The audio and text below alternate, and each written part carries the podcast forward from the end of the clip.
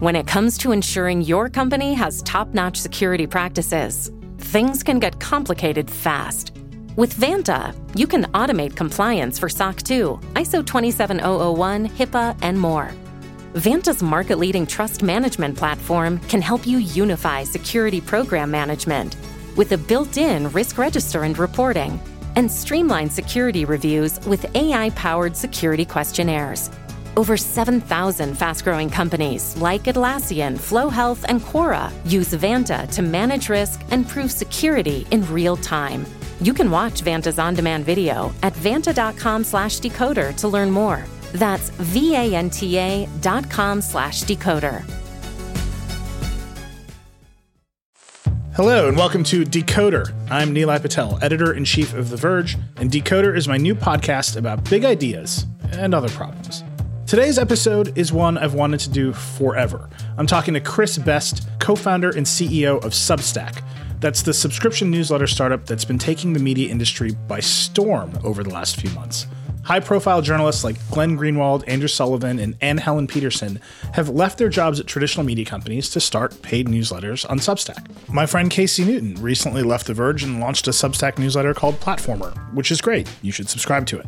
The appeal is obvious and simple. Instead of working for a boss, you can work for yourself. Instead of having your salary determined by management, you can make more money just by getting more subscribers. And most importantly, instead of feeling like you're chasing clicks in an ad supported business model, getting paid directly by subscribers theoretically incentivizes a different and better kind of journalism. I wanted to talk to Chris about all of it, and I also wanted to start at the start it's so tempting to treat hot startups like they've already got it all figured out, and we just know that's not true. Nine years ago, The Verge itself was a media startup, and we have built a lot of things that worked and a lot of things that failed. So I did my best to ask Chris the most basic questions about running a media company that I could think of how Substack makes money, how it's going to make more money, how he plans to manage costs as Substack offers more and more services like editors and legal protection to writers. And, of course, how he's thinking about content moderation, which every platform that works with independent creators has to deal with eventually. Two notes. You'll hear Chris talk about YC, that's Y Combinator, a very famous startup accelerator that's invested in Substack. And I asked him about building a moat, which is silly business slang for competitive advantages that are hard to copy.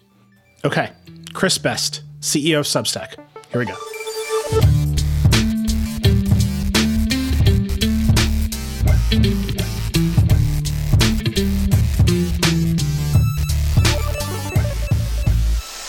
Chris Best, you're the co founder and CEO of Substack. Welcome to Decoder. Thanks for having me.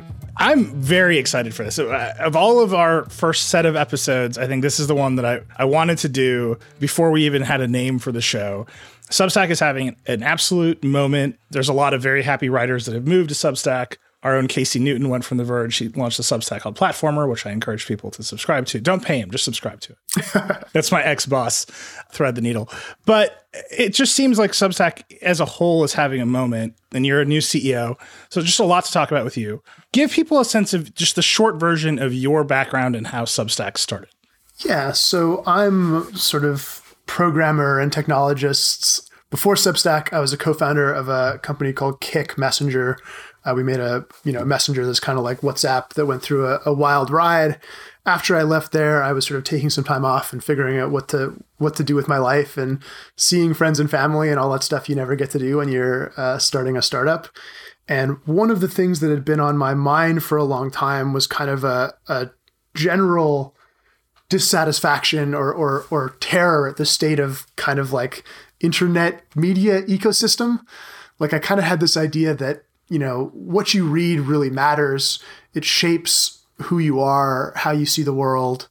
And when the internet came along, it both made was this magical revolutionary technology that made it instant and global and free to distribute writing and like there's more great things to read for free than ever before in history or that you could ever handle and yet everything we read is is like dictated by the economics of social media platforms that have gobbled up all of our attention in kind of like the first phase of internet adoption and we also killed a lot of the business models for traditional media, right? Like Craigslist killed the classifieds, Facebook and Google took over the internet advertising industry.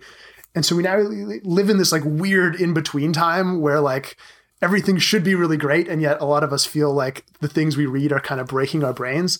And I was just complaining about this. I was just like, oh, woe is me. Social media is maybe bad in some ways. And I was talking to my friend Hamish, who's a writer.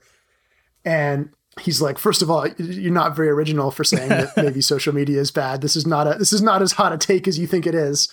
Uh, but also, like, you know, if you're so smart, how could this even be different? right? What is the alternative to having kind of like our hyper addictive Twitter feed determine everything we read? And we started talking about that. And the conclusion we came to is that it's not something you can fix from within those platforms, right? It's not like, you know, you can tweak the Twitter algorithm and make all of our online discourse lovely because the way that it works now stems from the underlying economics of how those platforms work and the only way to change, to make a real change, is to like change the underlying laws of physics that apply, change the rules of the game, change how people are making money, uh, have a new and better business model for independent writing and make that thing work. And that's kind of we started just started arguing about this basically, and we came to this really simple nugget of, an idea where we're like, what if we just made a dead simple way for a writer to go independent, right? Start a, a blog, an email newsletter, have people subscribe directly to somebody you trust. You own your content, you own your audience. You know, even a few thousand people paying five or 10 bucks a month turns into a real business very quickly. And it completely upends the economics of writing on the internet.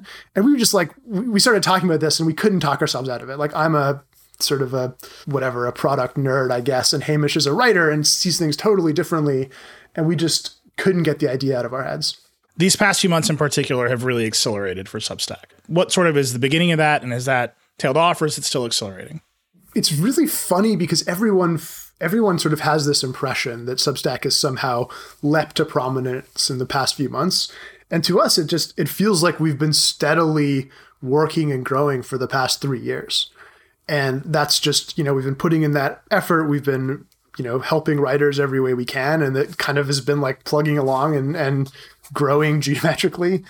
And you know the the covid accelerated things a little bit um, but didn't sort of fundamentally change it. And i think we've just we've just hit a size now where people are starting to notice. And you uh, you've obviously had the wave of, of bigger names come in. Is that was that a purposeful push or was it when they were ready the platform happened to be there? I, I mean, think it was both. I mean, we've always put a sort of an effort into going and manually trying to convince people that would do well on Substack to to come and take the leap. And I think it's just you know we've always been going out and trying to recruit recruit writers, and as the profile of the company grows, it's just gotten easier. I ask every CEO about decision making frameworks. You're a new CEO with a new kind of company and a new business model in this time of change what is your framework? How has it changed? What is my framework and how has it changed? One thing that might be interesting here that I think about as CEO is kind of like, what are you optimizing for? What do you need to optimize for for the company to win? And I think you get, you know, this goes into like, what is the right culture for your company? Because, you know, there may be many valid company cultures. Uh, and it's just, it's, it's less like one is right and one is wrong. And maybe one is just better adapted to the thing you're trying to do.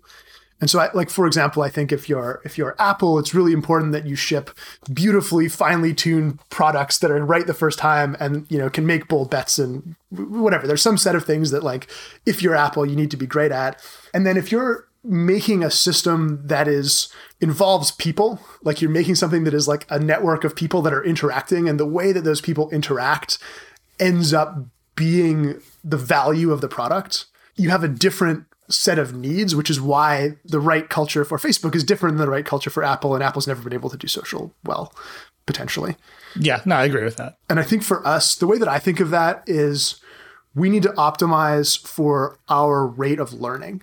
We need to optimize, like, we are creating this new model and we're helping a bunch of real human beings come together and, and build things and you know pay each other and create new types of careers and all, all of this stuff. And it's all sort of new and it's not clear exactly how it should work. And so the the speed at which we learn over the long haul is going to determine whether we succeed or fail much more so than was any individual release perfect that time or or any other kind of concern.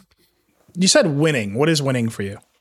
I think for us if we can if we can help bring this model, this different model for, you know, how people, how writers should get paid on the internet and make it a massive part of sort of how we create internet culture, that would look like that, that's what we sort of strive to do, right? We want to help massively grow the size of the market for great writing, and so much more of it can be created. You said speed of learning, which is great, and I I like emotionally understand what you mean, but speed implies a rate. Like, how do you learn?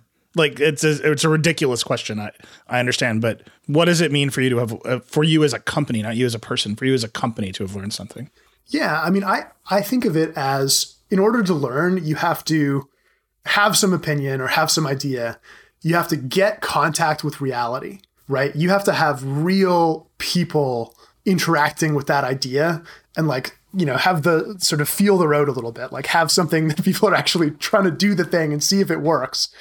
And then you have to like get that information back, both in sort of quantitative ways through data and in subjective ways through talking to people and then draw the right conclusions from that, or at least draw use, useful conclusions from that and put it into the next iteration. So, you know, to me, you can't learn by sitting in the office and having long philosophical debates about what the right thing is. You learn by having a philosophical debate and then testing the philosophy and being like, let's, people are asking for this. People want this thing. We think this would help them. We're going to try that. We're going to see what, what about it works and what doesn't work. We're going to actually get that feedback from them and we're going to let that shape our thinking and the the length of time that it takes to do one of those cycles really influences your speed of learning because you know ideally every time you're actually going to change the next thing you build is going to be different based on what you learn from that contact with reality. And so i sort of we focus a lot on like tight iteration cycles basically. What's the most surprising thing that you've learned? There's been a few good ones. One thing that was really counterintuitive is that on substack when you're a paid writer when you're when you have a subscription, you know, you've got a subscription uh, publication and you're asking people to come and pay, your intuition is very much, I'm going to take my best stuff and I'm going to put it behind the paywall because my paying readers, you know, need to be paying for something. And there is some truth that, like you do have to put stuff behind the paywall, but actually, a good rule of thumb is you should take your best or at least your most accessible stuff and make a lot of it free even when you're paid. And that's it's it's nice because that's actually what a lot of writers want in the first place. A lot of writers want to reach the widest audience possible, but it also makes sense just from like a, a marketing perspective. Like that is your marketing funnel, right? People find out that you're a writer that they trust and has good ideas and they want to invest the time and money to like subscribe and pay. And the only way they're going to do that is if they get to read, you know, real good things that you've done. So kind of make your best stuff free is a counterintuitive thing that we didn't expect, and it, it's hard for it, it, it. runs counter to a lot of writers' intuition. Okay, let's talk about Substack itself. One thing I've noticed in the coverage, and, and even the way that you're talking about it, it's very natural to skip to what we all think the end is going to be. Right? There's a Substack is massively successful. There's a new business model for journalism on the internet that will have ripple effects through the media industry. It's very tempting I assure you, I did not re- fully resist the temptation. Those questions are at the bottom of this outline. But I don't really have a sense of your business. It doesn't feel like anyone's really pushed you on your business at this moment. And for I think for a startup, that's important. So I'm going to start with the most basic business question I can think of. What are Substack's assets and what are your liabilities? What are our assets and what are our liabilities? Yeah, like for, for my company, right? We own a bunch of brands. We employ a lot. We're a traditional media company, Vox Media. We own a bunch of brands. We make a lot of stuff. We own that stuff. We monetize it in 12 different ways, I'm told. And then we, you know, we franchise that stuff out in other places. Those are our assets. And then obviously we have to pay everybody and blah, blah, blah. In that structure, this is the most basic P&L profit and loss structure. What are your assets and liabilities? I think our asset is the platform that we're creating, right? Because we we don't own media properties. Like we're not a, a media company. Our goal is not to sort of be a, a publisher that has a bunch of stuff. The whole the whole point of Substack is that as a writer, you can use Substack to go independent. And like, you know, we are spawning a million media companies. And so our asset is the the platform that people are using to do that and the set of uh, of tools that we've created to help writers go independent that they're willing to pay us for in the form of rev share. And so some of those things are software. Some of them are like it's a it's a platform where you can publish. That's really easy. like our goal was like You know, we wanted to make it so that you could type into this box, and if the things you type are good, you're going to get rich. As opposed to, you know, before Substack, there were still ways you could host a blog and charge money for it, but you just had to, like, there's a lot of fiddling you had to do. We want to make that whole thing really simple. Some of that is software, some of it is programs that we're running, and we've started running things. We have something called Substack Defender, uh, which is connecting uh, writers with legal help, because something we noticed was a lot of local, especially local journalists, were getting like bogus legal threats where it's like I'm doing some critical reporting of a local politician and because I'm the only one covering them they figure if they can shut me up they actually like won't won't have critical press. And so I get this scary looking letter from a fancy lawyer that says you're not allowed to do you're not allowed to write about this. And it's totally it's bullshit is frankly what it is. And if you're an independent writer it's hard to fight that. And so we were like hey we as the as this platform we can help with this coordination problem right? We can make it easy to get the legal resources to like effectively fight that and continue to do the, the journalism. And because we're in a position of, of doing this for many, many writers, we can even like help fund it and pay for it in some cases because we will then help create a climate that is more favorable to the journalist in that thing, right? Where the the local politician doesn't think that they can shut someone up just by sending them a threatening thing, because there's actually this Substack Defender program that's going to come and like vigorously oppose, and so you can't get away with like a bogus legal threat. That's sort of like a on the far end of the spectrum of not being all about software, but still providing a platform that creates value for writers that grows as the number of writers that use it grows. How many employees do you have? We have about 20 employees right now. So I'm just asking you the most basic business questions I can think of. Who is your competition? I think there's a few avenues of competition.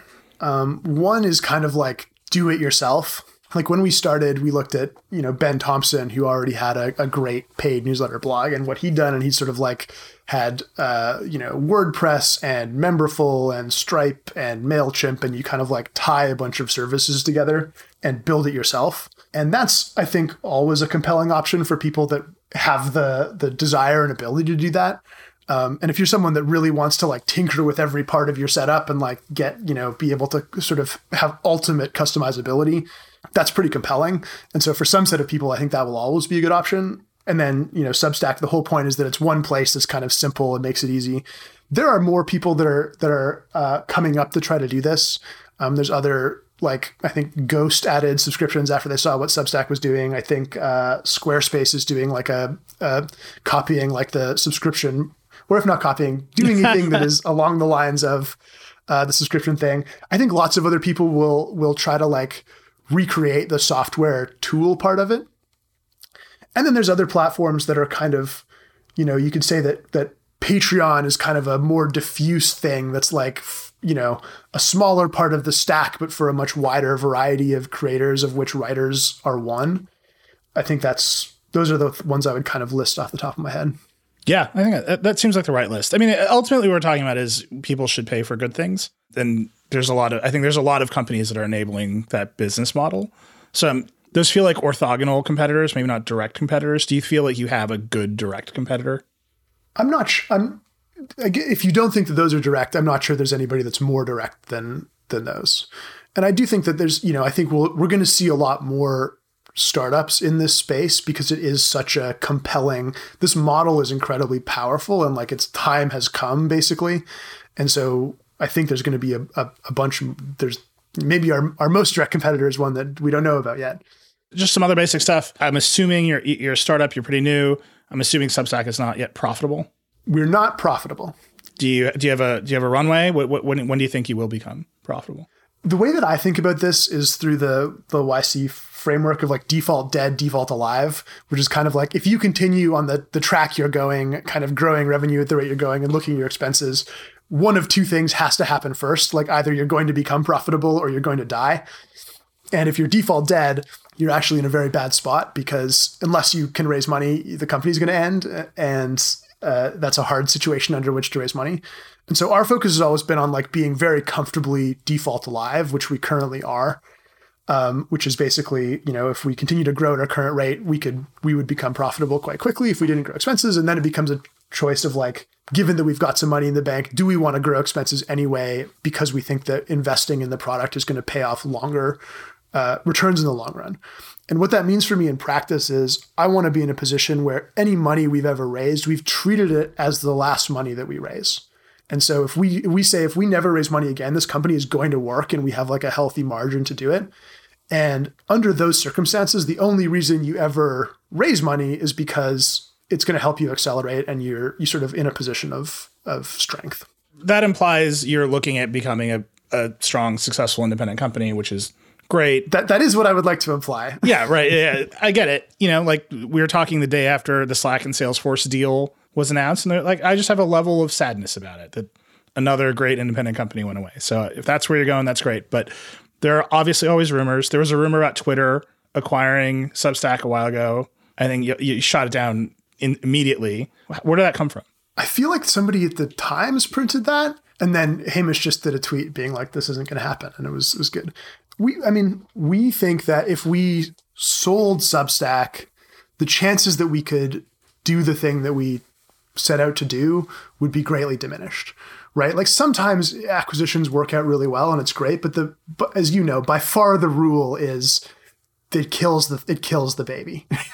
And we're really attached to our baby and we think that it can be a strong independent company. And so we're kind of like putting all of our our efforts into that and we basically um, have no intention to sell so as we were talking about you know what your assets are you talked a lot about your platform you talked a lot about growing it investing into it as, as, as you can in a way that's sustainable one thing that has always struck me about substack which i think is a little bit misunderstood is that the writers and their distribution lists that use Substack, they're not among your assets, right? They can just leave and they can take their lists with with them. Yes, absolutely. That is somewhat precarious. They're they're ultimately the value of the platform, right? How are you thinking about managing that? This is actually a key part of how we think about building the company. Like back to that idea of, you know, how do you create a better business model on the internet and what does that actually look like? And we're big believers in the idea that you can't really say, you know, we're going to over the long run be really virtuous and you know do things that like aren't great for the business but are kind of good because we we think they're good it's possible to do that but it's not actually a very good strategy to accomplish good things in the world as a as a company and so what we want to do instead is construct our business model in such a way that in order to be successful, we kind of have to do the right thing, that we're as aligned as possible with readers and writers. And, you know, one of the ways that we do that is we set up like the, the way that our payments work. It's like it's free to publish for any size. And then once you start charging, we take a percent. And so we only make money when you make money. So there's no like, you know, there's no multi-level marketing thing where like we're making a bunch of money off a writer who believes they're going to make money but but doesn't. Another way we do that is we just, you know, we we we mean it when we say we're helping writers go independent and they own their content and they own their, you know, their their contact point with their audience, which means that you can leave, right? Like if you're a writer and you build up your your following and your subscriber base on Substack, like you you you can take it away, which in turn means that we have to provide value for you to stay and we can't treat you badly or it's actually not going to help us. Uh, writers, I, I, manage a few. I know a few who are on Substack. Writers, as a rule, are a pretty finicky bunch. Yep. They require a lot of care. Usually, a software company does not spend a lot of money on customer service, on dealing with a writer who's freaking out, on legal defender programs. How are you thinking about growing that cost? Because that cost does not scale the way that software scales you ship one feature, you pay the cost to engineer that feature once, and you get value out of it again and again and again. You know, a lawyer is a pretty fixed cost that you just have to keep adding more lawyers. Yeah, well, I mean, it it is and it isn't, and, and part of the answer there is is just yeah, we're we don't consider ourselves only a software company, right? We're not only making uh, a software tool that effortlessly scales. We're trying to create all of these programs that give a writer everything they need to go independent. And some of those do just like the cost scale up, and we're going to have to find a scalable, you know, a scalable way uh, to pay for that stuff. Fortunately, by the time you're a very successful writer on Substack, it's like a hell of a business.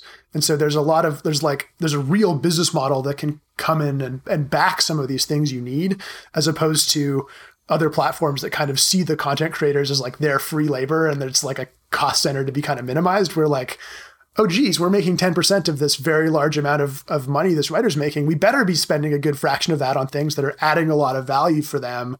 Um, because that's, you know, again, we've put ourselves in a position where that's the thing that's gonna gonna help us succeed.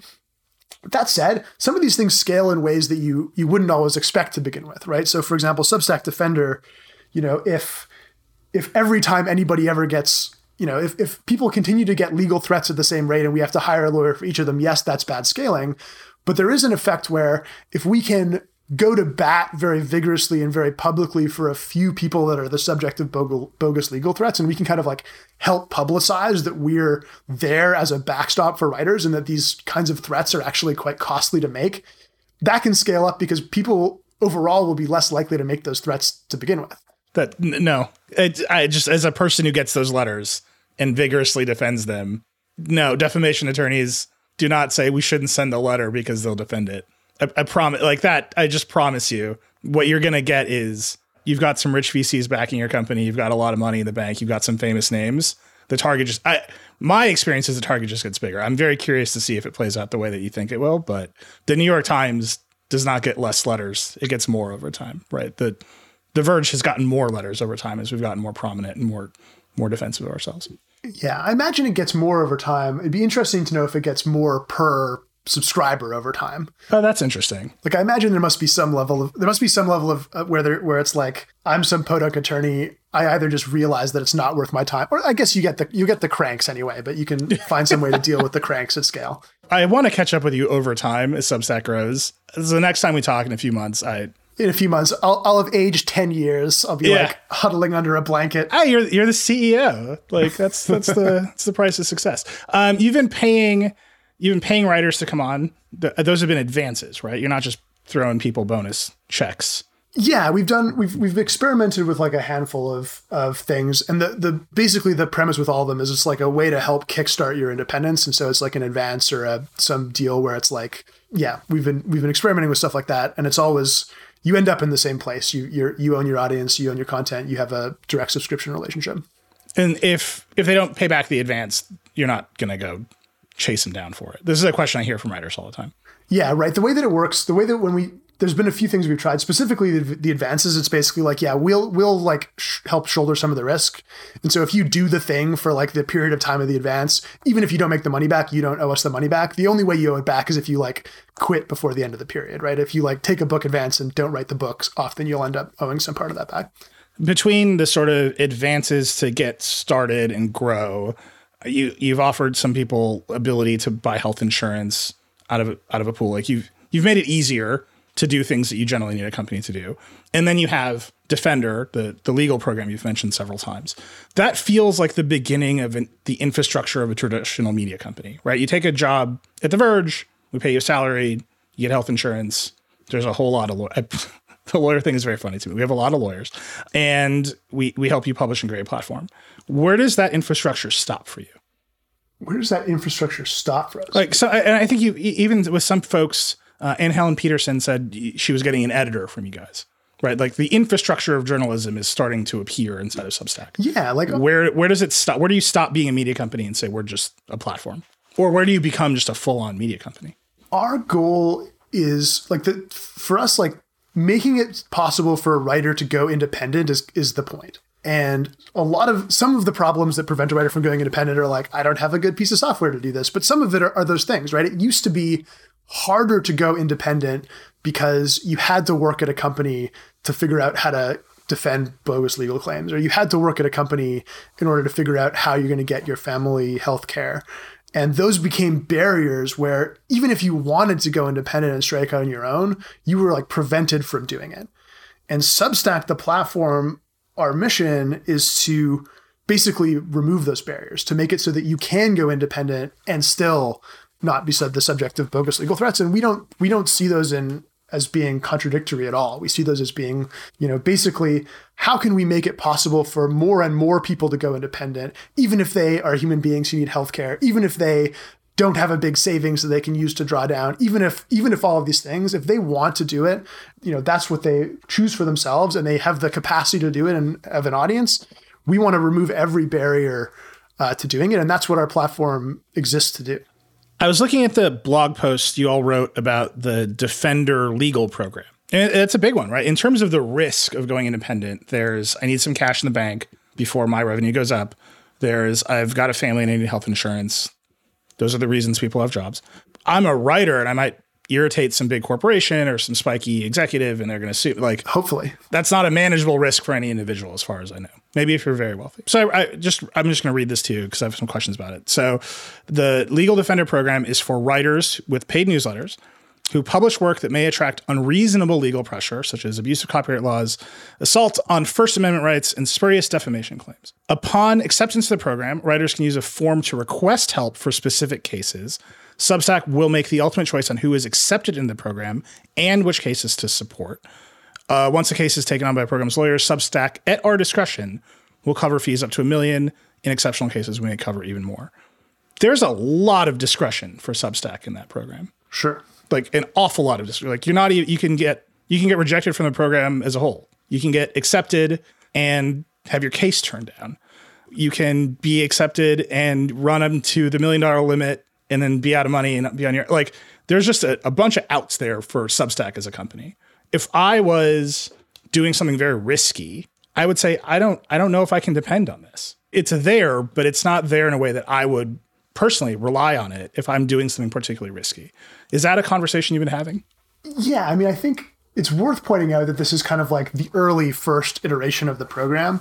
And while our to me the end goal is to is to make this stuff available to as many people as as physically possible. Um, the way that we usually start is we start with like a, a, much smaller version of that, right? Where it's kind of like we'll make it opt in, or we'll make it application only for a few people, and we'll figure out how to do it, and then we'll kind of expand it over time. With these services in general, our goal is to make it as scalable as possible and make the economics of it work at scale um, in such a way that it's like available to anybody who wants it. And it, it might it may be a case where like you know some people have to like in the in the eventual version of the of the program maybe it's like available for purchase for some people that that want to you know you know don't already have a large successful thing but want to buy into it. Um, it's less about you know we're necessarily going to like bankroll everybody's legal thing and more like we want to reduce the friction to the lowest possible amount. Um, so if you are just a writer you want to go independent you don't know how to figure out all of the navigate all of this stuff about getting a defamation lawyer or a editor or whatever, we kind of give you like this smooth rail to do it. What's the criteria for acceptance into the program? Right now, it's we've been just doing it on like a case by case basis of people that we think are are likely to be subject to a lot of these books. Like really, we the thing that we set out to do in the very first version is just like we had a couple of people who had just gotten absolutely egregious nonsense bullshit threats. And we were like we would just love in these cases to like cover this stuff because it's like so ridiculous. And so we started out kind of like trying to handle like a couple of those people that are local journalists stuff like that. Um, so people that are like obviously doing sort of like totally legit journalism and are the subject of totally nonsense threats is just like the clearest case where we can help at the at the outset. I would only push back on you there because we live in the time that we live in and say that the phrase obviously legit journalism is wildly up for debate. Sure. So, what is your criteria for obviously legit journalism? I mean, in this case, it's really like sort of we know and we see it, and it's it's in practice, it's been like I'm a local journalist that's writing something about the corruption of a local politician or a local business person that's of clear public interests and is like you know well supported and uh, this kind of thing. So there, uh, you have like editors who are like looking at the work and evaluating. Who's who's making the decision? In the early st- iterations of the program, it's basically some legal counsel we have and, and us, the founders. And then once people are in the program, how do you decide what cases to take? Have you had have you had cases yet, or is it mostly just letters? It's yeah, it's mostly just been it's mostly just been these kind of nonsense things. Um, so how do you so someone gets a letter, they say help me out, you dispatch a lawyer to send a letter back and say go away. Yeah. How many times has that happened? I don't have that at the tip of my tongue. Have you actually had a lawsuit through this program yet? No. And and then the mechanics of it are you've just hired outside counsel, right? Yeah, we have some some counsel work. The lawyers aren't in house, right? So one question I have, which is again, this is just I can't help it. I'm an editor. I I like I run a very similar kind of business. I can hold things from being published, right, before they go through defamation review. So every feature that we've published where we think there's a risk, we we hit stop. Our in-house counsel reads it. Right. We make our changes to make sure we're totally airtight if we think it's even more controversial, we will have outside counsel, our outside First Amendment counsel read it. And then, you know, we'll, we'll like, we'll make sure, but we don't publish until then. Right. You cannot tell a Substack writer not to publish. Right. Right. You're, you're just, you're starting out behind the eight ball. Well, and it, I mean, the, the point of independence is we can't tell them what to publish and what not to publish. And ultimately, it's their content. And it means that they're the ones taking the risk. Right. And so we want to, for the people who are like, I think this is a risk and I want some, I want some help with that, we want to give them the tools they need. But ultimately, that's what being independent means here. It's their, it's their, it's their, you know, media company, basically. It's their, it's their thing. I, I just want to keep pushing it because the Defender program, it, it, you've talked about it a lot, is I think you're rightfully very proud of it, right? There are not a lot of other platforms that say we will engage defamation counsel on your behalf. So that is very interesting. But the mechanics of you've published it, but for one sentence. Oh no, right? wait, so, okay, so we do we do part of the defender program is handling the letters, but part of it is also once you're accepted, you can ask for like pre-publication review on stuff. So if you're like, hey, I'm doing this thing, but I like I'm worried that I I'm treading into some ground here, and I'd like to have someone give me some legal advice on whether this is legit or not, because I'm you know I'm yeah deciding whether to take the risk of publishing this. Um, that's that is something that we provide as well. Okay, and who bears is that your cost or is that the writer's cost? As we scale the program, that will probably evolve. Basically, right now, I think we're we're paying for a chunk of it for people that are accepted, just as we're in the early stages. Yeah, that's. I mean, that, that's one of those things where again, I, feel like I'm going to want to talk to you over time. Yeah, Like, these things are obviously evolving, and there's a reason I'm asking what's what to me feel like the simplest question. Like, who pays for it? Right, is the simplest possible question. But I'm curious how that will grow because I know what our I know what our cost structure looks like, and I think you you have a new business model, and your cost structure could. It, there's a world in which it evolves to look exactly like ours. Right, it looks like a media company's cost structure, but I don't think that's your goal. Yeah, I think it's more likely that there will be many publications on Substack that are kind of similar to uh, a media company. And there are pieces that are going to be the same, and you need, you know, you need writers and you need things, but there are pieces that could be pulled out into the platform, right? Like you don't have to build all of your own software um, because we have this great platform that you can use. You know, maybe you maybe you don't have to build your legal team, or you don't have to build your legal team until much later because we have this turnkey thing that you can, you know, either use for free or, or pay a bit to use that that gets you to that next stage and lowers the barrier of of becoming one of these things. So that kind of leads me into my next theme here, which is just how you give tools to creators. And I, I have to tell, I have a lot of questions about that. We've seen we've seen other creator platforms, YouTube, Instagram, they all kind of follow a trajectory. But when I went and asked a bunch of people on Substack, what do you want me to ask Chris Best? By far, and I was not expecting this, by far the number one thing they asked for was design customization. Uh, one person specifically asked me, told me to ask you when you will support drop caps. Interesting. When will you support drop caps? Do you have a, do you have a, is that on the roadmap? I didn't even consider drop caps, but now that you've said it, I love that idea. Put it to the top of the Trello, man. Let's, let's get it done. So uh, that design customization, right? You've rolled out some web tools. People can have custom URLs. It feels like you're going beyond newsletters into just publication territory, right? We're gonna so on the on the scale of things, uh, WordPress and Squarespace are over here, and, and Medium is all the way over there. Where do you think Substack falls? I think it's it's somewhere in between naturally. And newsletters has always been kind of a shorthand for us.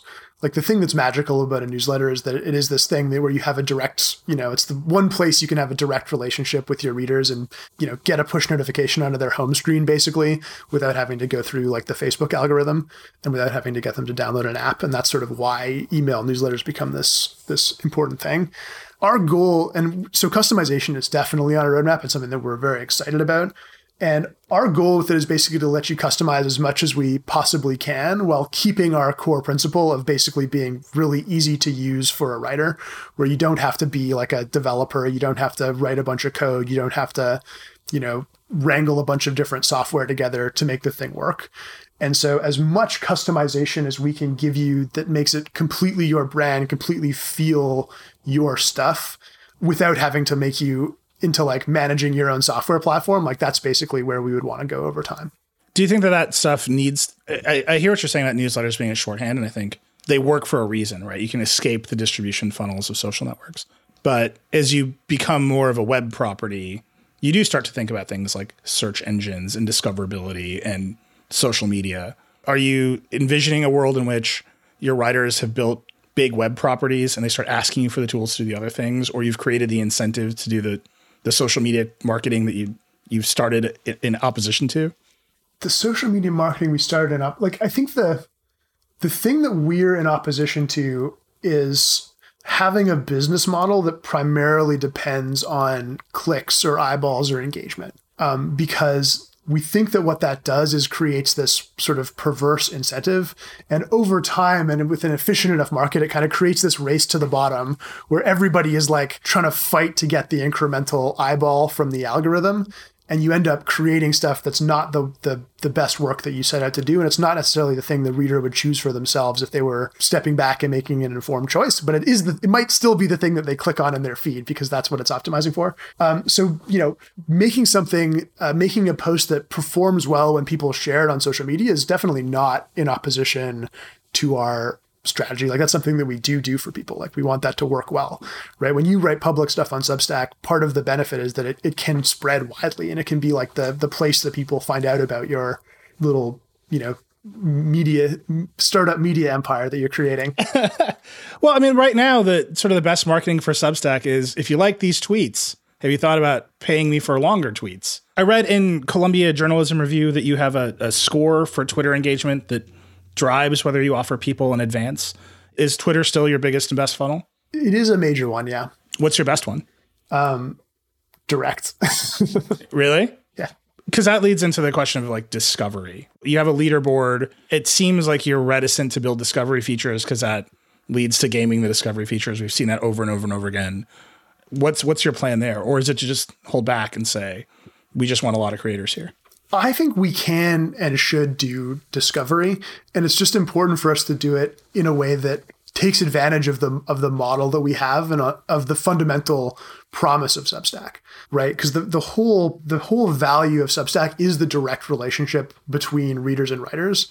And so if we if we did discovery in some cheap way that might be like, you know, what would work best on YouTube, it would be easy for us to like kind of blindly violate that and like kill the thing that makes Substack good. Whereas if we can keep that relationship, if we can like respect that relationship, but still provide a way where, again, being on Substack and using the Substack platform gives me a benefit as a writer that accrues and grows as more and more writers and more and more readers join the platform as a whole, where people, more people, more more readers can find my work, fall in love with me as a writer, and then decide that they're, you know, I'm someone they want sort of in their media diet to the point where they're willing to pay me.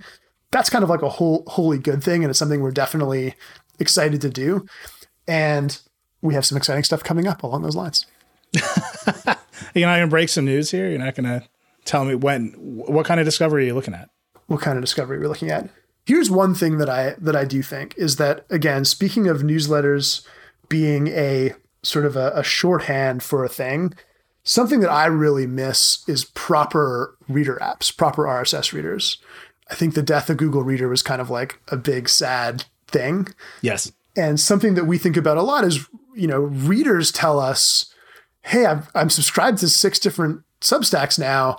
And it kind of sucks that they're, they're like, I want to read them all. And it kind of sucks that they're like in my email inbox along with all my other stuff. And, you know, email presents a whole host of things. Um, and wouldn't it be nice if there was one place where I could go and see all of my all of my things, all of these direct connections that I have and like that I'm that I'm paying for in many cases, uh, and that's something that we're like keenly interested in. We're going to take a break, but when we come back, I'll ask Chris about content moderation on Substack.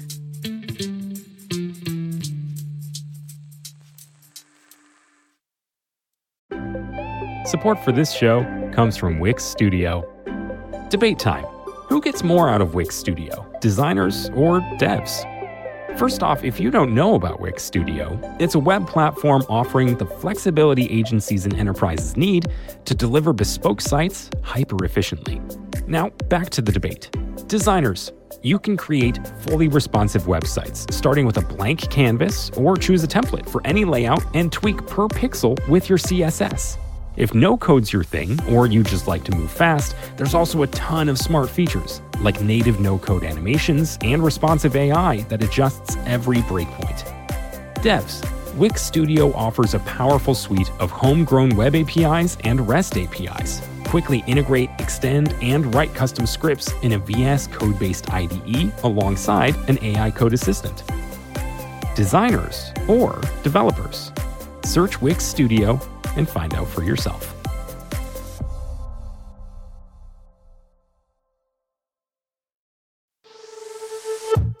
All right, we're back with Decoder.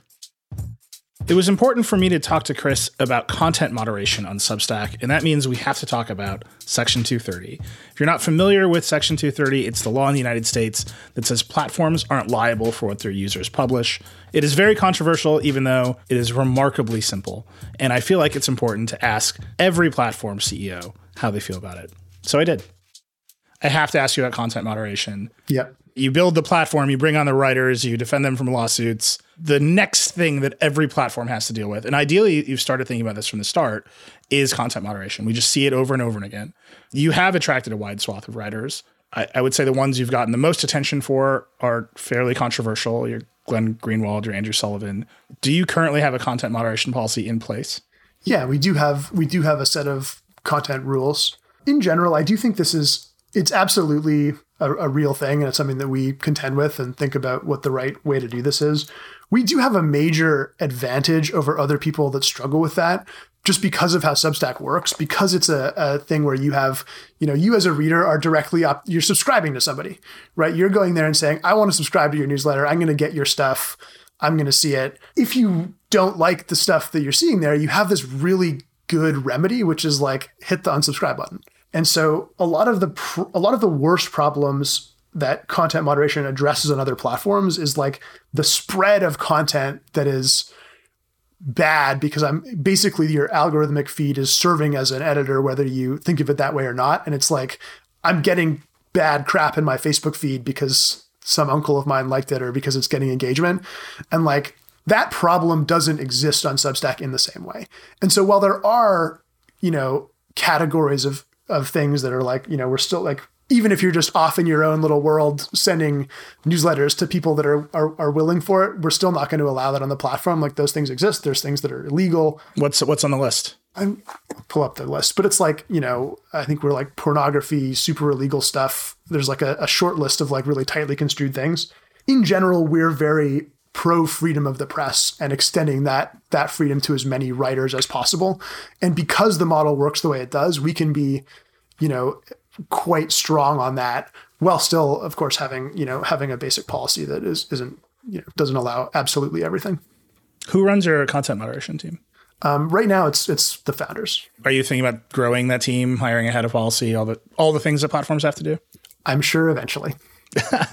the the day we are talking, there's a lot of noise about reforming Section 230 in the world yet again. Have you had a chance to consider what is your policy on on 230 reform?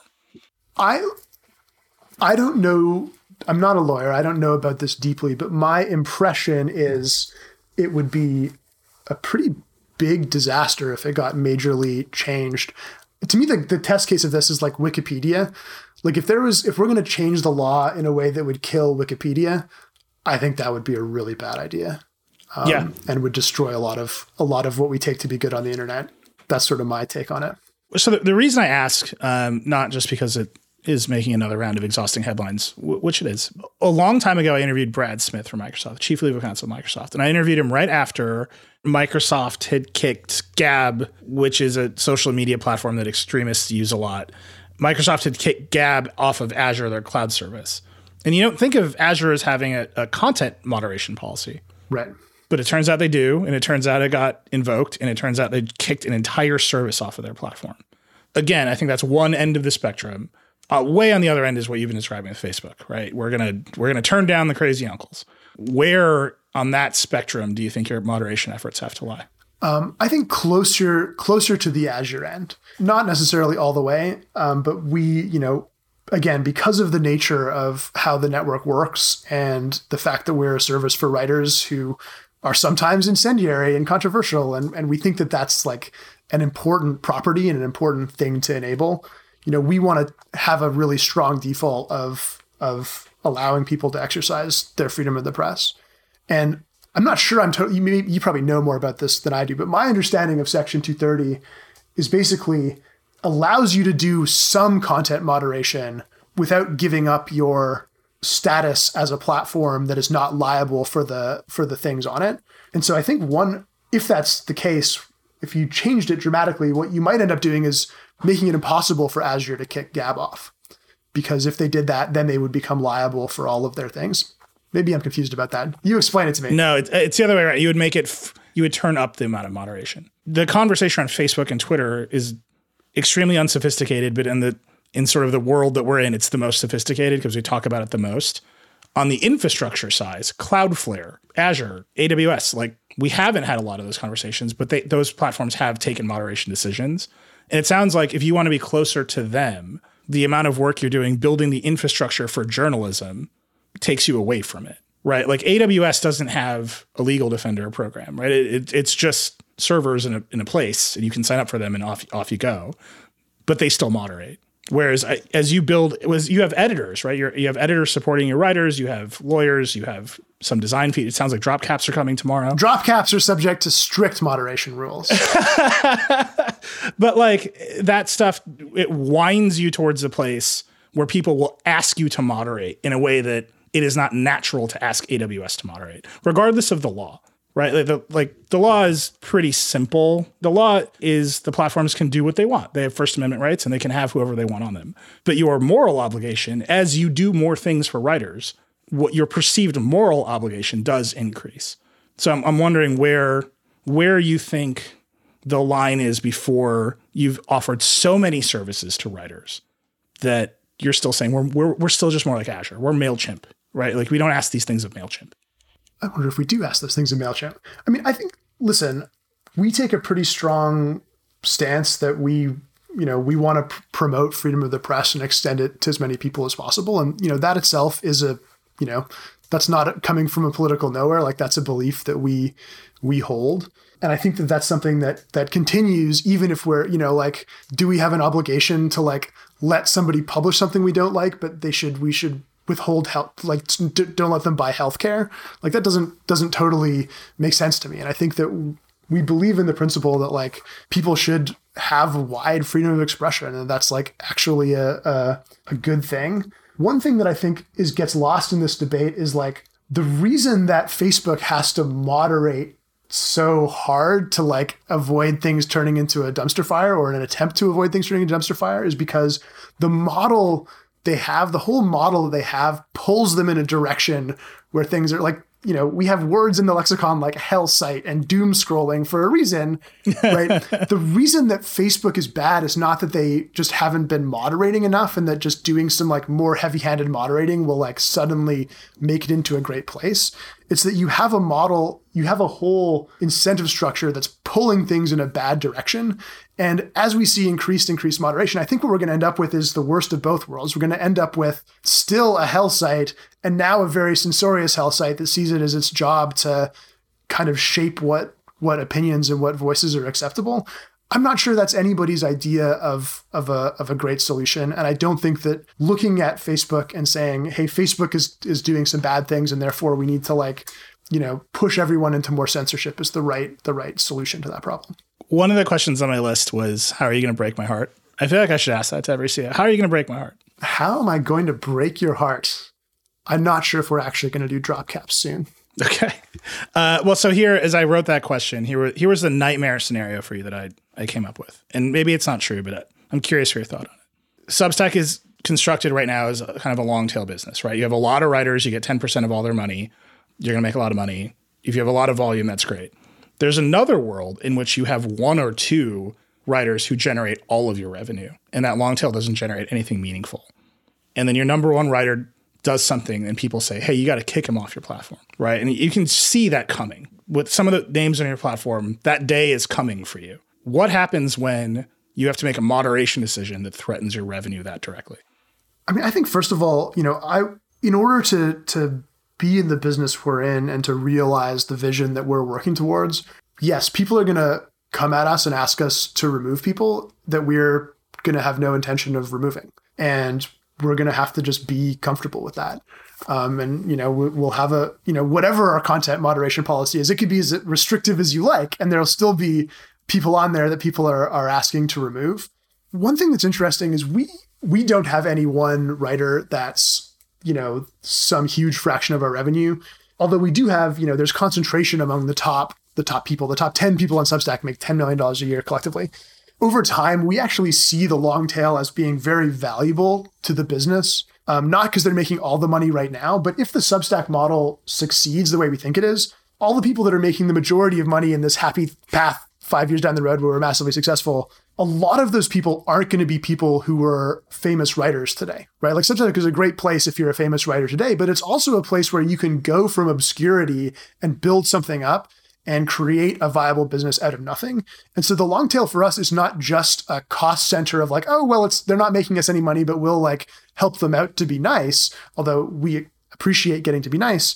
The long tail is there because a lot of those people who are in the long tail a year, two years, three years from now are going to be massively successful writers, and we have to give them a path to go there all the way. And so we, I see it as as an obligation that we have to defend the right of people, these people, to freedom of the, their freedom of the press, not just for the top earners, but for the long tail as well. Like I don't want to be in a world where we're like, oh well, we'll you know we'll kick you off the platform because you're not making us a lot of money. That shouldn't enter into it. We should have a you know we should have a, a, a broad swath that lets us that we apply fairly consistently. That connects into discovery and this Google Reader app you're building, right? Where you can promote some of those writers. Yeah, or where, where either where we can promote it or where it's possible for the promotion to happen like through the network of people that we're already trusting, right? Something that we're already seeing is writers promoting each other, right? Like say, linking out to each other's newsletters, doing guest posts, doing cross deals, stuff like this. That's something we're seeing on the platform, and that's that's the thing that we feel most bullish about is I get my recommendations from human beings that I've already decided to trust who specifically decided to recommend something to me. Like that's the the most powerful model that we have. And so building the platform where everyone can do that more is is kind of the most exciting version of that to us. So we only have a few minutes left. My next set of questions are about growth, and I'm looking at them and they're lightning round questions. So we're going to do a lightning round on growth. How many newsletters do you read every day? Probably like 10. How many do you pay for? Probably five. Is there a limit, an upper bound to how many newsletters you think an individual will subscribe to and pay for? Yes. What's that? What's the upper bound? Uh, higher than you would expect. This is like I'm getting into like the proprietary information at Substack, right? A little bit, yeah. Higher than you expect. Is it higher than 10? It's higher than you expect, and it, it, it varies per person, right? A lot of people will never pay for any newsletter. A lot of people will pay for one to three. Some people will pay for a bunch. Some people will pay a great deal for one that they value a lot. Is that spend from a consumer? Is that is that out of the same pool? Do you think is the money they spend on Netflix and Disney Plus and whatever else, or is that a different pool? I don't know if it's the same pool, but it's not the same. It's not the exact same motivation. On Substack, you're not paying for content, and sometimes people will pay more for one writer uh, for a weekly newsletter than they'll pay for all of Netflix because you're not paying to get more email. You're paying to have this trusted voice and to help that you know to have that access to that writer to help you curate your worldview and your diet and get something that you can't get anywhere else. It's like the signal to noise ratio is the thing you're paying for. The most obvious thing people say to me about growth for Substack is they're eventually going to do bundles. It's obvious they've got to do bundles.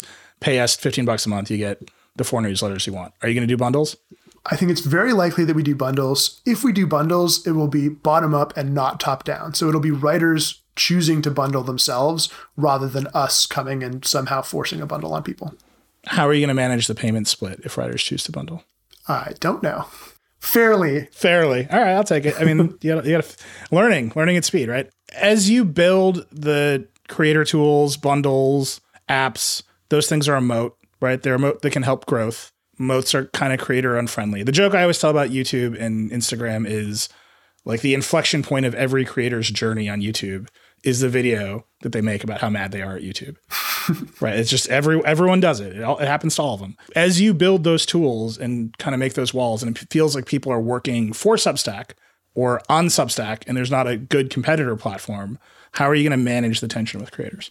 I hope that by setting up our business model in a way that aligns readers and writers and Substack, we've that will help with that a great deal, right? By the time that you're paying Substack a lot of money, it's because you're making 10 times that much money. And, you know, that gives us a lot of that combined with the fact that you can leave when you want to gives us a lot of incentive to to make the platform a good experience for you.